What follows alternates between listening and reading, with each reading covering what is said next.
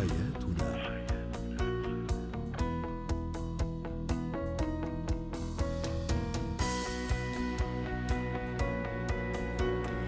مستمعينا الكرام أهلا بكم معنا إلى برنامج حياتنا برنامجكم الذي يعنى بشؤون الأسرة وباقي الشؤون الحياتية الأخرى.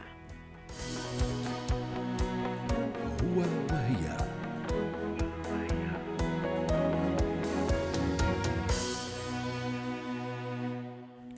نتحدث اليوم عن كلمات بسيطة أو شرح بسيط قد تقدمه الزوجة أو الزوج أو أي أحد من أفراد العائلة في حال وجود أي حالة مرضية مفاجئة في البيت والاتصال على المسعفين على الدفاع المدني للحضور أو على دكتور الطوارئ.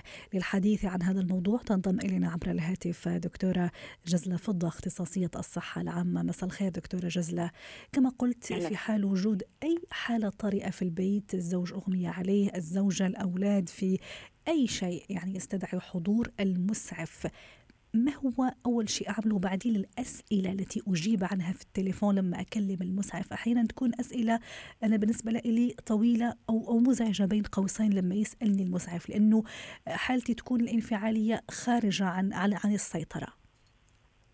أول شيء مساء الخير لكم مساء الخير لكل مستمعين سكاي نيوز عربية هلا أهم شيء نحن نعرف المبدأ الأساسي في حالة الإسعافات لهذه الحالات الطارئة وهو إنه ندرك خطورة الموقف اللي ممكن طبعا لا سمح الله إنه يتسبب بفقدان الحياة وعدم الذعر والارتباك. يعني آه المسعف سواء كانت الزوجة أو الزوج أو أي أحد يتعرض إلى هذا الموقف يجب أن يأخذ نفس عميق ويستعد لمواجهة هذا الموقف. هلا الخطوة الأولى آه يزود بالمعلومات هو لازم يقوم بتقييم مبدئي. يعني يفحص مدى الخطر وينظر للموقف ككل. بعدين بيقوم بتزويد الفريق الطبي بالمعلومات لأنه هيدي المعلومات اللي بده يقوم بالتزويد لها هي بدها تساعد على فعلا التدخل المناسب وإنقاذ المريض. فقد تؤثر ايجابيا أو سلبيا في الاستجابه لذلك آه نحن آه القاعدة الأساسية بحالة هذه الإسعافات نحن بنسميها قاعدة 3 Cs اللي هي أول شيء نحن check شو هي العلامات أو بنفحص العلامات الحيوية الأربعة الأساسية المهددة للحياة؟ يعني أنا كزوجة أو زوج موجود في البيت وقدام هذا تمام. الحالة. okay. تماما. أول شيء أول خطوة هي بنفحص العلامات الحيوية المهددة بنسميها المهددة للحياة يلي هي هل يوجد غياب في الوعي؟ ما آه، آه، ما وضع تنفس المريض هل المريض يتنفس أو لا يستطيع التنفس هناك صعوبة بالتنفس ونبض المريض وهل يوجد نزوف أو اضطراب في الدوران. طبعا آه، يقوم الاتصال السريع بالطوارئ ويقوم بتزويدهم بهذه العلامات الحيوية الأربعة اللي هي مهددة للحياة. طبعا هل, هل أزود أول شيء سامحيني دكتوره جزله بعنواني مثلا ورقم تليفوني ولا أبلش طبعا. بالمباشره للحالة حتى أكسب طبعا وقت؟ أول شيء طبعا. أول شيء يجب التزويد بمكان الإصابة. عدد المصابين أو إذا عندي شخص واحد مصاب آه، نقوم بإعطاء آه، عمر المصاب جنس المصاب وما هي الحالة الطارئه التي آه، يواجهها. واستجابة المريض لهذه العلامات الحيوية المهددة للحياة. فممكن أن نزودهم بحالة تنفسه بحالة وجود وعيه أو غياب عن الوعي وجود نزوف أو وجود اضطرابات. ثم نقوم بحالة نزودهم هذه المرحلة الأولى خلينا نعم. نقول. نزودهم بمعلومات اللي هي العلاقة بالتقييم الثانوي لتقييم العلامات الحيوية للمريض. نقوم بفحص آه، جسد المريض. طبعا نحن لازم ناخذ باعتبارنا إنه دائما لازم نتجهز ونجهز أنفسنا للحالات الطارئة سواء كنا في المنزل أو في السيارة أو في العمل. فيجب أن تتوافر حقيبة الإسعافات الأولية ويجب أن نأخذ تدريب بسيط حول الإجراءات البسيطة لأنه ممكن إنه نتوقع بعض الانستركشنز أو التعليمات اللي ممكن إنه فريق الانقاذ أيوة. إنه آه، يقوم آه، آه، بإخبارنا فيها ليس ما يصل لأنه ممتاز. أحيانا مشان هيك حنا موضوعنا اليوم ست دكتورة جزله لأنه أحيانا ما نعرف نتعامل أو نضوج زي ما قلت في بداية المقدمة.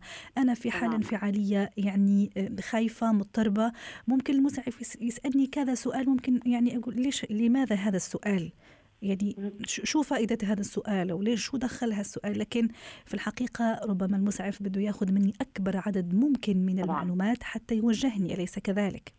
طبعا طبعا. لذلك آه، نحن أن الخطوة الأولى عدم الذعر آه، والارتباك. نأخذ نفس عميق نستعد لمواجهة الموقف ونقوم بتزويد المعلومات لأنه هذه المعلومات ستؤثر ايجابا على الاستجابة لإنقاذ المريض. لذلك نحن بعد ما مثل ما قلنا أول مرحلة العلامات بدنا نعطيه معلومات عن العلامات الحيوية المهددة للحياة. نعم. عندما نطمئن على هذه العلامات الحيوية نقوم بالتقييم الثانوي. نعم. طبعا هي كلها خطوات نقوم بالتزويد بها ريثما يتم إرسال المنقذين أو المسعفين إلى مكان حدوث الحالة الطارئة. ولازم أنا آه، أكون مع المسعف دكتورة جزله وهو عم يعطيني الإسعافات لازم أنا أنفذها في نفس الوقت وأرد عليه أيضا؟ تماما تماما. مم. الاستجابة لازم تكون استجابة آه، سريعة واستجابة فعلا هادئة. نقوم باستجابة لكل سؤال له علاقة بحالة المريض. آه، ممكن آه، يسألنا مثلا على موضوع مثل ما قلنا ما في العلامات المهددة إذا كانت نعم. أوكي لا يوجد علامات مهددة. لكن ممكن نقوم بفحص جسدي أحيانا. مثلا فحص جسدي نتأكد من سلامة الوجه من سلامة الجمجمة عدم وجود وجود آه، إصابات في الرأس والوجه بالعينين بالأذنين بالفم نعم. آه، عدم وجود جروح عدم وجود ضغط على الجمجمه أيوة. هي كلها معلومات ضرورية طيب. آه، للتزويد فيها اذا إذا المريض يعني أصلا هو هو يعني ياخذ أدوية ياخذ دواء ياخذ علاج. معين هل أيضا لازم تماما. أحكي للمسعف تماما تماما. هي الخطوة الثالثه التاريخ المرضي للمريض. ممتاز. يجب أن نزود المسعف الذي يطلب منا المعلومات. إذا كان هذا المريض هل لديه تاريخ مرضي؟ هل هو مريض سكري؟ هل هو مريض قلب أو ضغط؟ هل لديه حساسية؟ آه، حساسية طعام أو حساسية أدوية؟ هل يأخذ علاجات؟ على سبيل المثال أو أدوية ما هي الأدوية التي يتناولها ما هي الأدوية التي ممكن أن تؤثر على جسمه؟ جميل. هل تعرض إلى جراحة؟ هل تعرض إلى استئصال لأعضاء معينة؟ كل جميل. هذه المعلومات هل لديه حساسيه مثل ما أنا الرجس هل هو مريض صرع؟ هل هو مريض ربو؟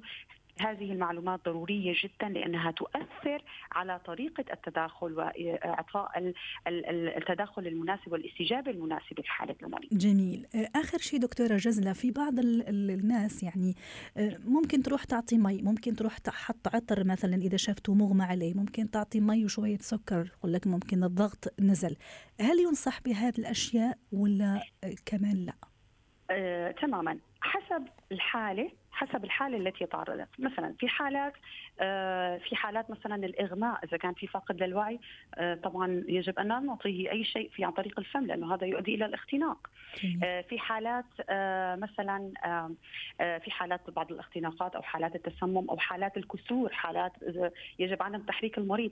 اذا حسب الحالة الإسعافية أو الحالة الطارئة التي يتعرض لها المريض يجب أن تقوم المسعفة بإخبار المسعفين على الهاتف ما هي الحالة وعلى أساسها تقوم. لذلك يجب أن لا نقوم بأي تداخل قد يؤدي إلى وضع الحالة بحالة أسوأ وقد تودي بحياة المريض. لذلك يجب أن نكون دقيقين جدا في هذه الحالة. شكرا لك دكتورة جزلة فضة اختصاصية الصحة العامة ضيفتنا من دبي ويعطيك العافية.